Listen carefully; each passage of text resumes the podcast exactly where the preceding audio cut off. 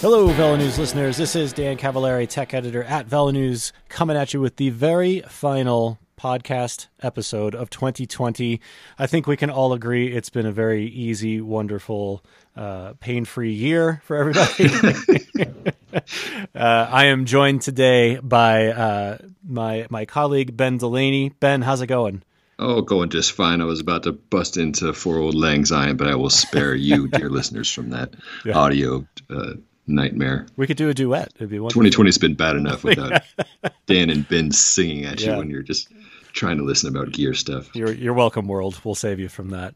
Uh, ben, you know, at the end of end of the year, it's always nice to kind of look back. And so today, uh, we're going to go over not only you know the big tech stories of 2020, but also talk a little bit about our favorite bits of gear that that really helped us uh, enjoy the sport just a little bit more this year. Um, and I think this will be an interesting list, just given the special circumstances that 2020 has presented us with. Um, so we'll get to that in in a little while. Um, but first, let's let's just sort of talk about what defined 2020 in terms of big tech stories and advancements and things like that.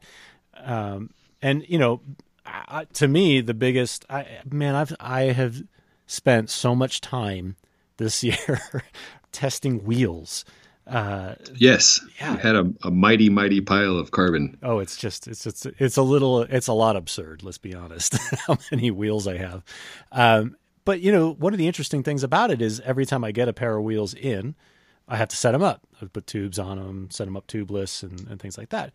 Uh, and I think that kind of brings us to to me what what has been one of the bigger stories of 2020, which is uh, tubeless.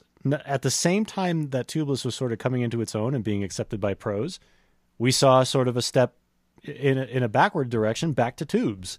Uh, so both systems had a pretty good year. Those in Morgan Hill may argue that's a, it's a step forward. Yes, a step, Daniel. a step back to get forward. back back to the future. Yeah, clinchers won the stage of the Tour de France. Yeah. Uh, you wrote about that, Ben. So tell me, tell me a little bit about that. Uh, what, who, who won? Why, why was it a big deal? Yeah, Julian Alaphilippe. I, if, if I had my act together, which I don't, I would ramble off the stage number. But yeah, won won a stage on Specialized Turbo. You know, the cotton casings mm-hmm. with their you know distinctive tan sidewalls that are back in vogue. Yeah. Um, but yeah, for years and years, clinchers were what we punters rode, and tubulars was were what pros rode. You know, we saw clinchers in the last few years make some gains, uh, or, or, show up at the world tour level for time trialists uh, because of those elusive marginal gains in aerodynamics and also in rolling resistance. But but this was the first year uh, in decades that a clincher had won a state, a road stage right. Of the Tour de France. So yeah, that was major and and probably a uh, nice little bit of justification for those of us who never left. yeah, we were right all the time, the whole time. Well, it's just easy, you know. Yeah. Like that's yeah. 2020 is the a year of tires, yeah. and and I think one thing you and I argue about, and one thing I know my knucklehead friends and I argue about is like yes, we want things that are the fastest so we can look at a chart on our computer and be like, oh, yes, we're getting one up on Frank here. With, right. But we also just don't want to deal with the hassle. Right. And so, what's the least? We know ex- nice, expensive, fast tires are good and fast, mm-hmm. but I think for a lot of folks, it's what's going to make my daily life the most enjoyable. Mm-hmm. I think for you, it's yeah, tubeless is that right? Yep, for sure, for sure. It, can we say at this point, man has not had a tubeless flat in 2020? I have not. Not a single flat in 2020 on tubeless tires. Just knock on wood. We've still got a few days left. I'll get maybe get a flat on yeah. a trainer or something now. Yeah, and I'm in the camp of yeah, tubeless is better than clinchers until it's not. Right. For little pinpricks like the bloody goat heads that are the bane of every cyclist's existence out of my home state of New Mexico in this time of year. Yeah, it's a godsend having sealant right. patch those up before you're bottoming out on rim. But for bigger tears that do require you to boot the tire, mm-hmm. then you've got a tire full of pigeon poop and it's all over your frame and it's all over the face of the guy who was or gal, gal who was riding behind you, and yeah, you've yeah. still got to put a tube in. So right. Yeah, I, and I I think uh, Jeff Schneider from KDEX made a good point when I had him on the podcast. Was that you know it's entirely possible that I did have a flat on a tubeless tire this year, Sure, or at least a sealed. puncture, but it's Yeah, just it's just sealed. And to Yeah. me, that's that's worth it to not have to stop, change, Yes. it, you know, and all that. Yes, I guess I was defining flat is like stopped by the side of Yeah. the road with sad trombones playing Yeah. behind you. and uh, those sad trombones play behind me every time I ride. um, but I have had a few uh, flats with tubes this year. In fact, I had quite a few, uh, to be to be frank. Um, and that, if if anything, I mean that just sort of punctuated to me that you know tubeless. um, you know, punctuated to me that you know tubeless for me is the way to go. So. Which in, and you know there was also new tube options. You know I think we saw Tubolito a few years ago kind of pop up, and now we've seen uh, Schwalbe with their Aerothan Aerothan uh, Yes. tubes. So you know even the tube is evolving, which Yep. really to me begs the question: Are tubulars dead? Yes. Uh, yeah, I agree. Uh, and I wrote that in an article. What what I learned about tubeless, or excuse me, about wheels in 2020. Uh, that's one of the things I bring up. I think tubulars, even you know, they're still being used uh, among the pros, and for good reason. But I think even their days in the pro peloton are are numbered. yes. You agree? I, I think, yeah. I mean, the, the, we'll probably see it for a couple more years, but yeah, yeah, for sure. But maybe, it- maybe it's just me just seeing what I want to see. It's like when my wife will see a, a classic old cruiser at a yard sales. Oh, I love that, and I just see like, oh, the like rotted out tubulars glued. To, no, No. no, we could get there's perfectly good modern solutions. you could yeah. get that aesthetic in a bike that weighs a quarter of that, Yeah. and tires that aren't going to have me cursing like I've got Tourette's in the garage. Yep, light it So on that's fire. my that's away. my bias. Again, I'm just looking for the easy way here. Mm-hmm. Yeah, So I mean, what- we're all about the easy way out. What are the what, what other big stories that we see, Dan? Big tech stories in 2020. Well, uh, you know, one of them I would I would say is is probably at this point still vapors and rumors. Uh, you know, a few weeks ago, uh, we Fake saw, news. Fa- yeah, maybe The big news of 2020 was fake, fake news. news. uh, we saw whispers that Shimano's uh, pat- has filed patents for Not a- just whip- whispers. We saw patents. We saw. yeah, we saw them with our very own eyes. Yes, uh, for wireless uh, 12 speed. Yes. Uh, and so it's likely that we will see that in the near future. Uh, when will we see it? Who knows?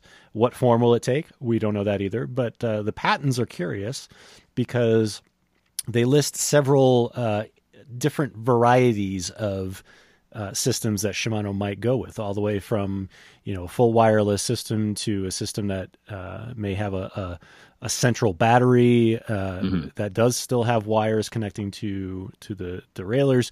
Uh, we we just don't know what form it's going to take, but it certainly seems like Shimano is seeing the success of SRAM's uh, ETAP AXS system and saying, okay, we need to take that leap. Uh, and even Campagnolo has made the the gearing leap to uh, to a wider range uh, cassette. So Shimano, you know, never rushes into anything, and and you know what we always say is Shimano's never going to be the first, but they they may always be. They very often are the best. Uh, Yes. So what do you what do you think? Are we going to see a full wireless system, or do you think there'll be st- still some wires involved? I bet there'll still be some wires involved. One thing to note about patents is that just because a patent has been filed, giving that company the legal right to sell that product, it doesn't necessarily mean it will ever see the light of day. You know, often patents are filed uh, as a defensive measure against other competitors coming out with something. And Shimano is pretty adept at the patent game. They, Yes, uh, uh, yes. mountains of patents. Yes. so, so you can't just say because we saw something in a patent that's going to be a product. right. However, it, it does seem clear that 12 speed wireless from Shimano in a road group is is happening. It's Right. just the, the exact details there. Um, it, you and I were talking about. It seems likely that you know a single battery somewhere tucked in the frame that connects to the two derailleurs uh, could be likely Yeah. within with just the, the wireless transmission uh, from the derailleurs to the shifters. Right. Right. So you're just got a single battery charge. That's again speculation, but I believe that that, that was one of the options listed in the Mm-hmm. in the patents. One thing I don't recall seeing is um, what that twelfth cog would do to the hub, if anything. You know, with SRAM, you know, you've got a it's not just again i'm just looking for the easy way here dan. It's not a matter of like sliding one cassette off a set of wheels you already have sliding on another one you've got to change the whole free hub because they went from the smallest tooth being an 11 down to a 10 mm-hmm, mm-hmm. which is pretty sweet. Yep. Well um, not getting into any Lennard Zinn uh, minutia of uh, added friction due to a tighter wrapped chain but right right. just for garage mechanics is this do you think 12 speed will mean i've got to uh, fool around with a different free hub to get a smaller cassette. Yeah, but I think it already exists. Uh, so you know, on the mountain bike side, uh, you know. Ah, yes, mountain bikes. Yes, I've heard of these they, they still exist. Yes, uh, on the mountain bike side, Shimano has their micro spline system already. Yeah, uh, and that you know the, they've already they've already tinkered with the gearing on the mountain bike side, and so yes. my guess is you know we, we, we saw with um, with SRAM kind of took a, a, similar approach. You know, they had their XD driver when they went on the mountain bike side to, to you know the, the, bigger gear range and, and all that, and then that that turned into XDR when they translated that to the roadside. My guess yes. is we'll see something similar from Shimano. It may even be just yeah, we're going to use microspline, um, and so yeah, it does. My guess is you know you're going to have to do some sort of upgrade to your free hub body uh, in order to, to, to make this leap to a new system. Yep. Um, again, it's all speculation, but that would really make a lot of sense uh, given that the technology is already there. Sure. So that would be my my guess, and I, I think you're right. I think we are going to see some sort of wires uh, involved here. I don't think it's going to be a full wireless system. I think Shimano has um, a good battery system, and it and it provides good battery life. We've seen that with yes. Di2 for years. Yeah. Uh, I think it would be really a tough sell for them to get rid of something that works so well. Um, but yeah. you know, and then also it's a differentiation factor. I mean, e- ETAP has those external batteries that you can pop on and off whenever you need to, and yes, um, that's sort of their thing. Um, Shimano is well, we're about refinement and you know battery life and that sort of thing. So I think we might see uh, some wires still exist in the system. Yeah, one thing I'd love about this could be a favor of 2020 of you know, wireless communication between Di2 and Garmin. Ooh, yeah. Just being able to cycle through the screens while keeping both you know, arms and legs inside the ride at all times. Mm-hmm. Like that's a that's a sweet bit that Shimano already has. Yeah, yeah. I do. I, I'm going to be honest though. I will be a little sad that there are still wires involved, and I think you know we've we've talked about this on other episodes of the podcast where you know, man, routing Di2 stuff is just can be a nightmare. Um, once it's set up, it's wonderful, but boy, that routing really is is is a bummer. So hopefully that has been taken into account with anything that we do see from Shimano that's wireless. Um, what else? What else has been uh, really? Well, let's let's talk about some of the, the big big bike stories yeah. that popped up. You know, I'm thinking. You know, Specialized rolled out its latest iteration of road bicyclery yeah. uh, with the Tarmac SL7. Mm-hmm. You know, it's like there's this constant churn of it's it's faster, it's lighter, it's more aero, it's more comfortable, and it's cycling through. Whether we're talking about a Venge or a Roubaix or a Tarmac, um, and so where the wheel stopped, at least temporarily in 2020, was out with the Venge, the aero bike, yep. in with the Tarmac SL7 S Works, yep. which is uh, from specialized perspective, the the unicorn, the the golden child that is cozy and fast and aero and light and all right. the all the things. Right. So that was a big story, and I think they largely delivered. You know, mm-hmm. you and I don't happen to have wind tunnels here in our respective basements or garages, but we've sat through enough presentations from enough companies to I think to to, to buy in a bit, and sure. and we certainly both rode the thing, and mm-hmm. I thought the Kool Aid tasted pretty good. How about you? I yeah, I mean, I it's it's been a while since I've ridden a Specialized that wasn't just excellent, um, but I think it brings up an interesting um, division in uh, in road bike design uh, because hot on the heels of that Tarmac SL7, Specialized also released the Ethos. Athos. I, I was corrected, by the way. It's not Ethos. It's Athos. Athos. Athos. Athos. It's a Canadian bike. Hey, Athos. Um, and and you know, I spent a lot more time on the Athos than I did on the the Tarmac. um, for a couple reasons. I mean, one, you know, the tarmac and and has you know the design philosophy at Specialized for a long time has been, you know, fast, fast, fast, fast, fast, fast, fast. Yeah. Yes. Uh, yep. And then with the with the Athos, they said fast, but also comfortable, and you know, essentially. Which my wife would say, "Don't say but, say and." And, and no buts, no buts about it. Um, that I just I just tangentially got scolded by your wife. um, it's instructed. Yeah. Um, but it's it's interesting too. If you put those two bikes side by side, you know the differences are pretty apparent. I mean, the Athos doesn't have any aerodynamic shaping. I mean, it has very subtle aerodynamic shaping, but not nearly as much as as something like the SL7.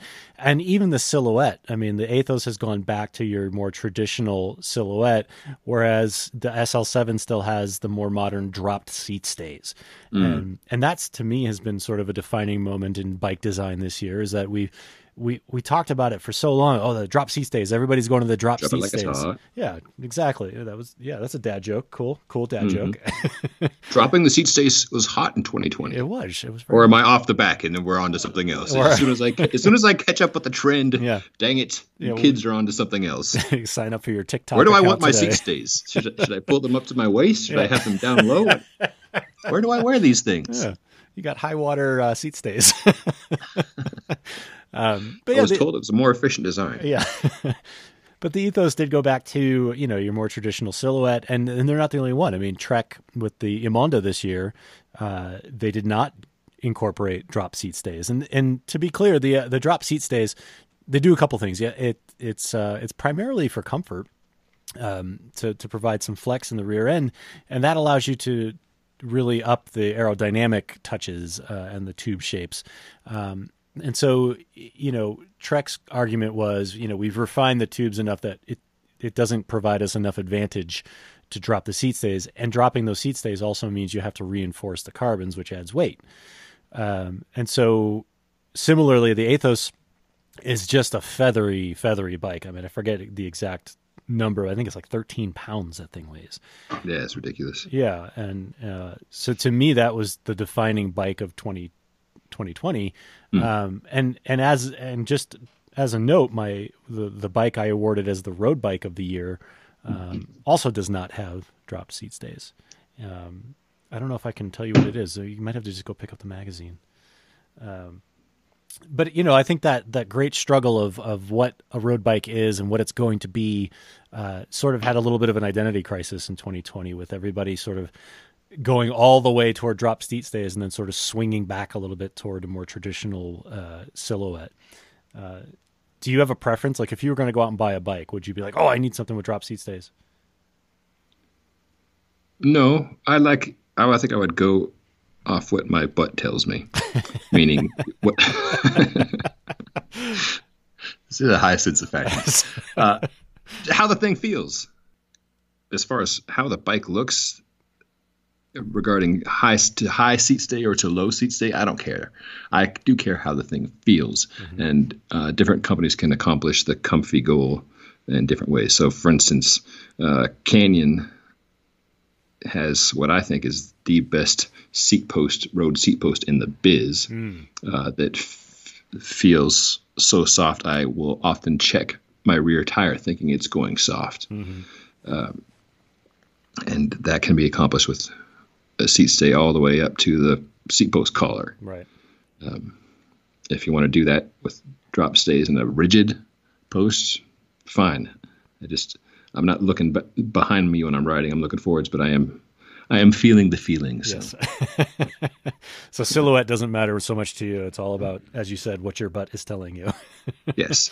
I, we got off to a weird start this year. Uh, you know, you and I took a trip to uh, Arizona in January, and that was the last time we were able to travel, or I was able to travel anywhere. Uh, and while we were there, we we rode um, a very unique gravel bike. Uh, you've spent a lot of time on gravel bikes, a lot more than I have uh, this year. Uh, is has gravel finally come into its own? Do we understand the category? Is the category what it's going to be moving forward? What are your takeaways from gravel this year? Gravel had a big pause put on it, so I don't I don't know those questions were answered this year. Yeah. so we, we didn't have enough opportunity to get out there. Yeah, right. uh, you know, Betsy Welch and I uh, did the Mid South in mid March, which was just right as the tsunami of coronavirus was running across the United States. Right. Um, and that was the last time I pinned on a number until doing the Belgian waffle ride in Utah a few weeks back. Um, so yeah, I did two gravel races this year, mm-hmm. and some among us would argue that was two gravel races too many. um, yeah, so a lot of us were riding by ourselves or in a in a very small group. Right. Um, so I don't think we, as a culture, got enough gravel racing under our belts to have an, a fresher take sure, on sure. the latest crop designs. Yeah. But yeah, what's uh, what's what's fun about gravel is it's it's still the choose your own adventure thing. Yeah. You know, we we still bicker about what is gravel. That's not gravel. That's uh, like if you're racing gravel, like you're doing it wrong. You're yeah. taking it too seriously, or right. right. Yeah, some people like you know. I've certainly enjoyed um, our calm road trip pinned by the one and only Pete Stetina. Yep. You know, coming yep. from ten years of world tour level and his perspective on racing and gear and weight and having fun and mm. so I, yeah, I think that's that's the just the ongoing evolution and experimentation is the that continues to be the coolest thing about gravel. Sure. Yeah, and it seems like uh, we, you know, we just talked about the pendulum swinging on on seat stays, and we've talked about that that development trend in, in mountain bikes with things like fat bikes, uh, and we sort of saw that swing happen this year too when we, you know, we went in January to Phoenix to test out uh, Evil's Chamois Hagar, which is a slacked out beast. I mean, it's just dropper post, you know, slack head tube angle. Uh, and then it's know, a mountain bike with curved bars on it. Yeah, it's it's a it's a mountain bike having a, an identity crisis, I think. um, and then you know we we see you know the development of gravel bikes as they happen, and and it's it's still I think it's still hedging toward that more conservative geometry that's more akin to a road or cross bike than it is to a mountain bike. Um, but we are. I mean, 2020 to me was still a continuation of that that pendulum swinging and seeing where it settles. And like you said, we just didn't have enough gravel racing or riding to to sort of see uh, the particulars of what that development is going to indicate for the future. Except that more brands are coming to grips with the fact that gravel is a thing and it's going to be a thing. And for sure. uh, and we're going to see more gravel bikes. Uh, yes. Bianchi just came out with one for example. Yes. Um, yeah, I would say if you know there's one word that defined gravel in 2020, it's options. Yeah. You know, it's we've we've agreed that n- there's not one perfect tire for anyone. It depends on where you live, what conditions are where you like to ride, but mm-hmm. you got to have options. Like if you want to be able to go fatter, that should be built in. Yeah. You don't necessarily need to be a bike packing fanatic or want to carry three gallons of water, but mm-hmm. it's good to have those options. So adding some extra bosses on mm-hmm. to the main triangle and to the forks that can be covered up discreetly. Yeah. Seems like companies have in general agreed, yeah, options are a good thing. Yeah, for sure. For sure. And you know, and it is that that sort of segues us into, you know, what I want to talk about next, which is that I you know, there wasn't a whole lot of outdoor riding to go around, especially early on in the year. Uh, and so we were all starting our years off indoors and uh, Ben, you're you're sort of a Zwift devotee, I would say. I'm all in. Yeah, I am all in.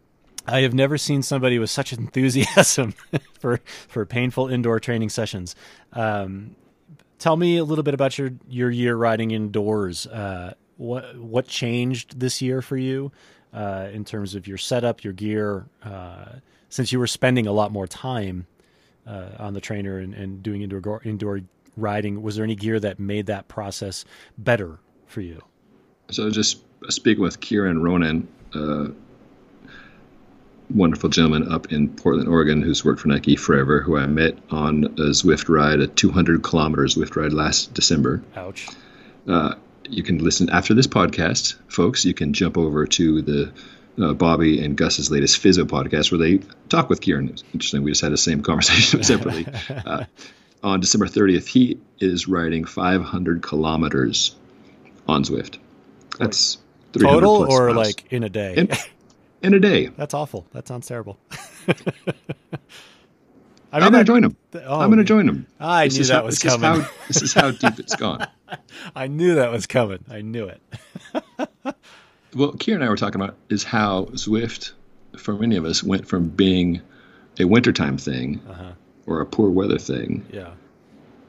to filling in many of the gaps that we were missing from outside, Mm-hmm. being it camaraderie, the socialization, yeah, the challenge, um, uh, yeah, pushing yourself with friends and strangers, like all these things that we were missing from outside, uh, we were able to do.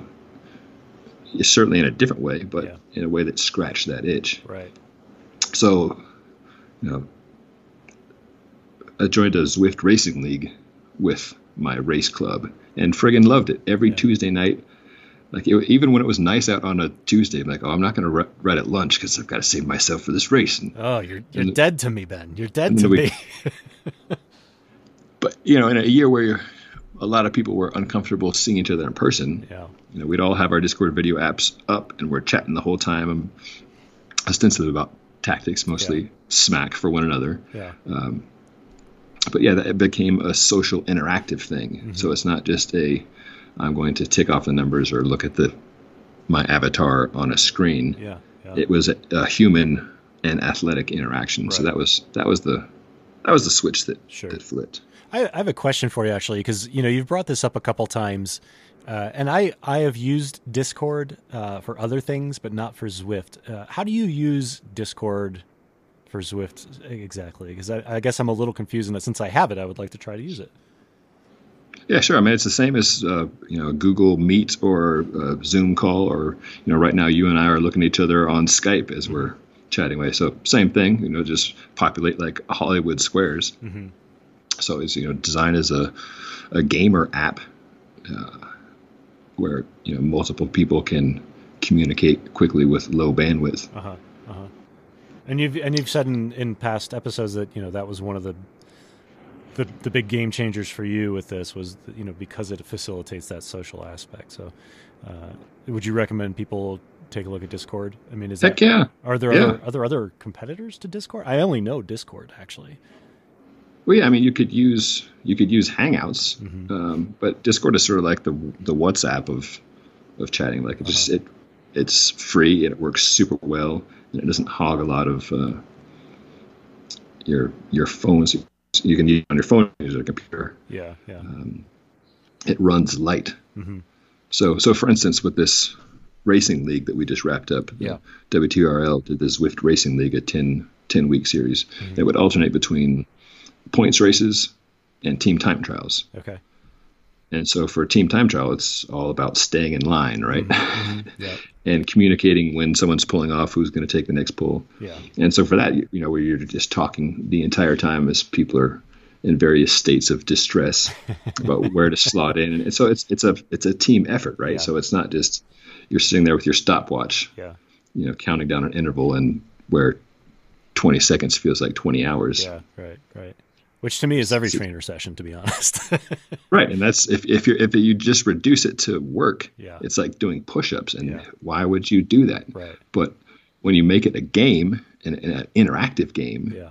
it's a game, and that's like that's uh, for me. That's always been a big part of the attraction of riding bikes. Mhm. Is it's it's not just pure exercise. Mm-hmm. Exercise is certainly a, a primary component, but there, it's play and it's interactive. So. Sure, sure. So beyond Discord, now I know you've you've like I said you've mentioned that before as one of your you know gear of 2020 choices. Um, let's talk about our favorite pieces of gear that Heck we yeah. had, that we had this year. Uh, Yeah, what did you love? Man, I you know, God, I hate to. I the eight. I really love that specialized Athos. Uh, it is a ridiculous bicycle. It is like thirteen thousand dollars, um, but I I really do enjoy the return to sort of the traditional silhouette. Uh, light, lithe, fun to ride, beautiful paint.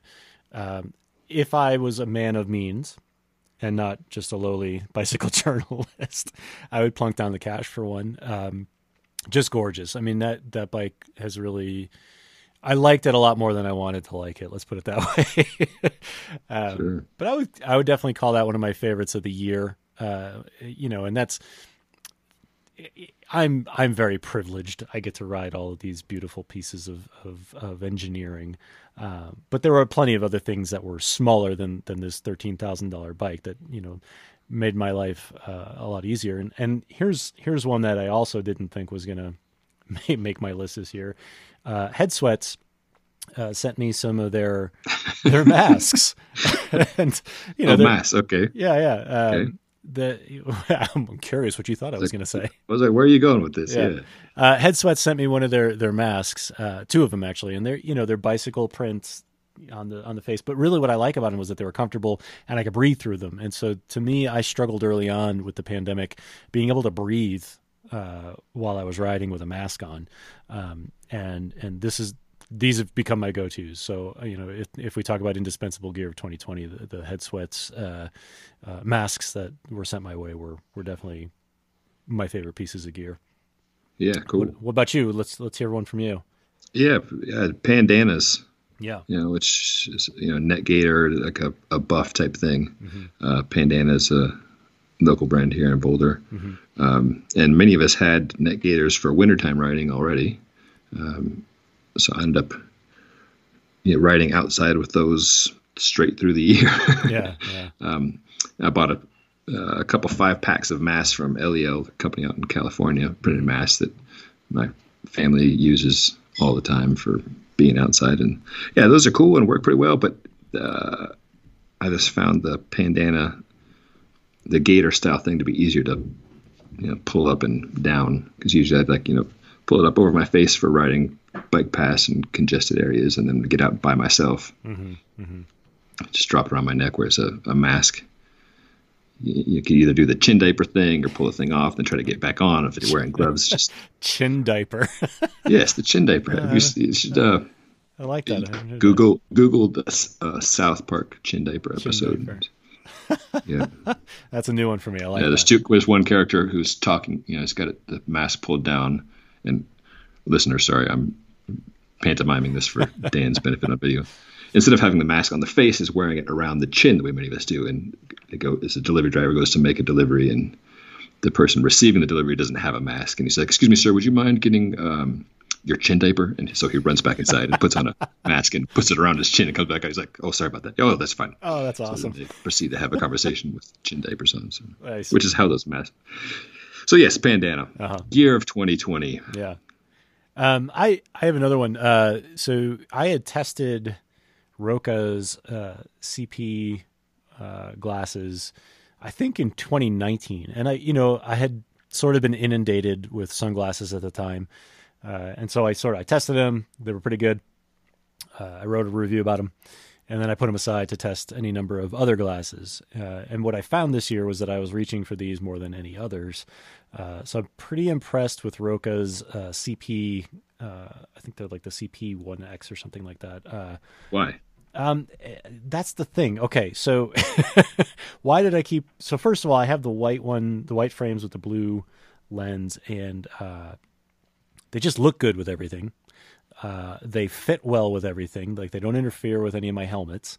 uh, and they have, uh, you know, adjustable enough adjustment that I could really just lock them into my face. Um, and you know, Roka talks a lot about these. Uh, I think it's called a gecko um, pads or like nose piece and earpiece that mm-hmm. they have.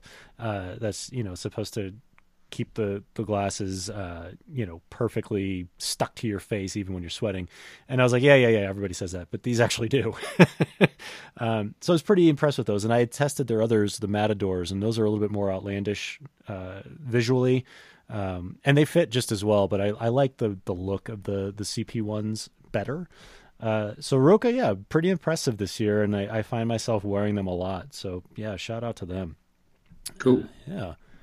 Uh, any what other? What else you got, Ben? Any other favorites? Well, one of the things I put, you know, we're doing our ten favorite pieces of gear uh, stories on VeloNews.com, and you know, I was just looking around my garage the way we do this time of year. Okay, what did I actually use yeah. a lot? Like that was like the coolest bits and the shiniest bits. Mm-hmm. Um, the Abbey Crombie tool. Oh yeah, I love that tool.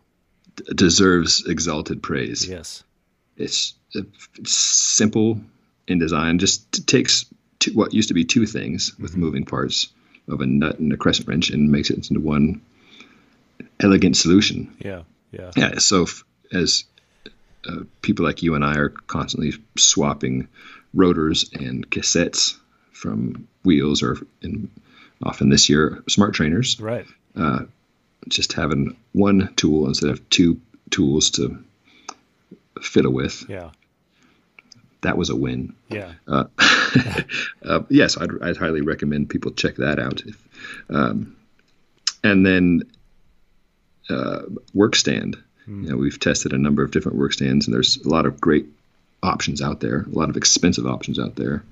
Um, often we test stuff, and then we'll pass them on, donate them to charity. This things that we use a lot to keep around. So one thing I've had bolted to at first a, a workbench, and now the ceiling is an ultimate work stand, which Feedback Sports bought years and years and years ago. So this thing's I don't know, at least 12 years old at this point, yeah. and just has a nice quick release. Mm-hmm. Uh, like you twist it to tighten on the seat post, uh, quick spin, and you get a quick release. Just works super well, and by having it up uh, off the floor, much like the, the Abbey Crombie tool, it just minimizes uh, space and hassle and time. And it has become an old favorite of mine. Nice. Yeah, I have a I have a vast collection of work stands in my garage. It's a, another embarrassment. But which one do you actually use, though?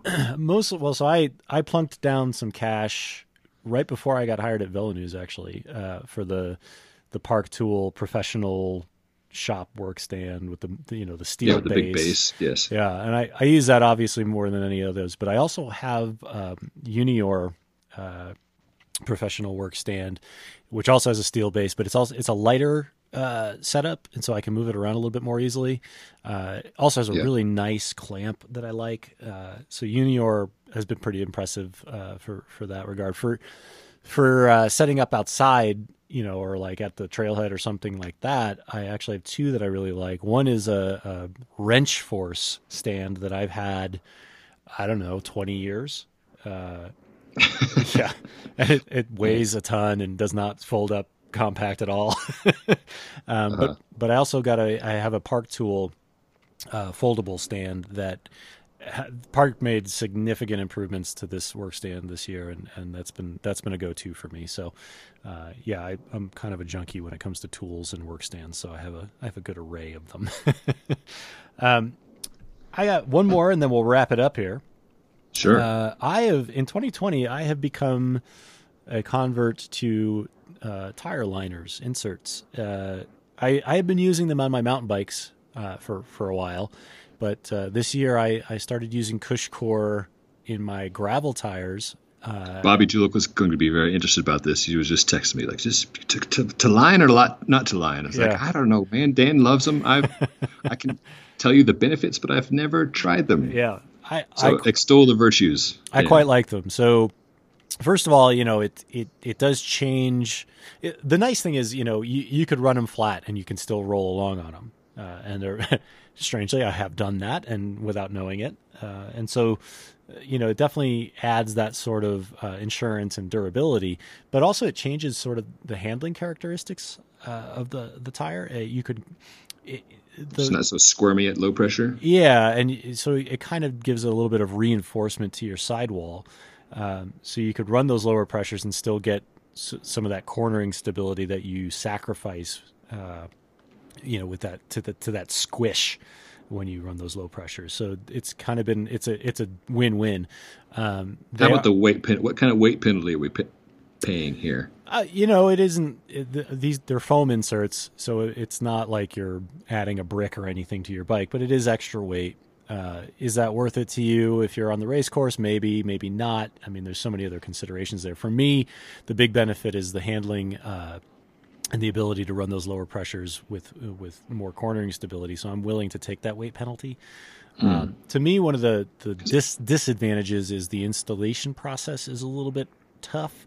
Um, it, it does take a little bit of wrestling to get the the liner installed with the tire over it, but uh, it's worth mentioning that Vittoria uh, has some liners that are also the airliners that are that do s- sort of the same thing, but are way easier to install.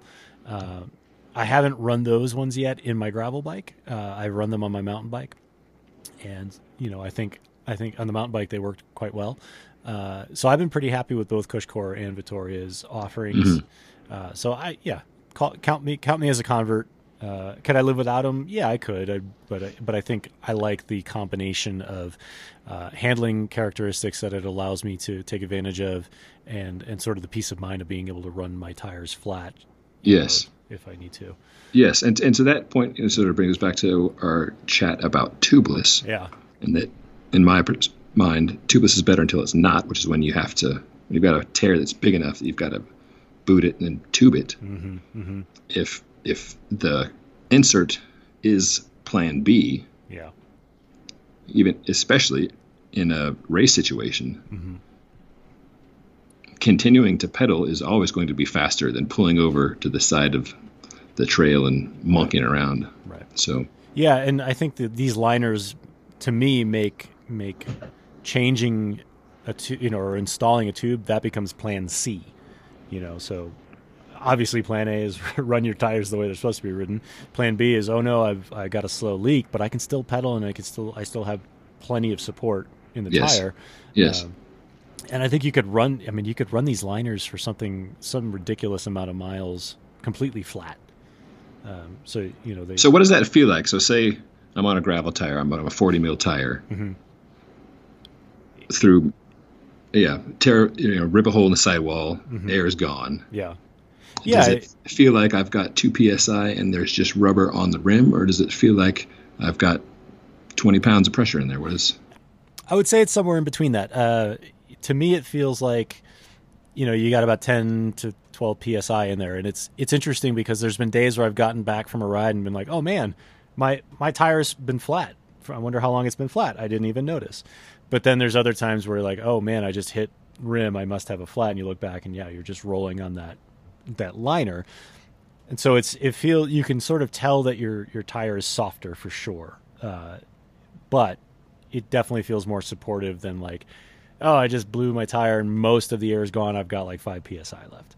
Um, so to me, again, it's not it's not ideal to be running it flat, but you certainly can. Uh, so I think I like that as like I said, sort of Plan B and then Plan C is ripping the thing off to to change change out your tube. Um, sure. Anything else before we wrap it up, Ben, for 2020?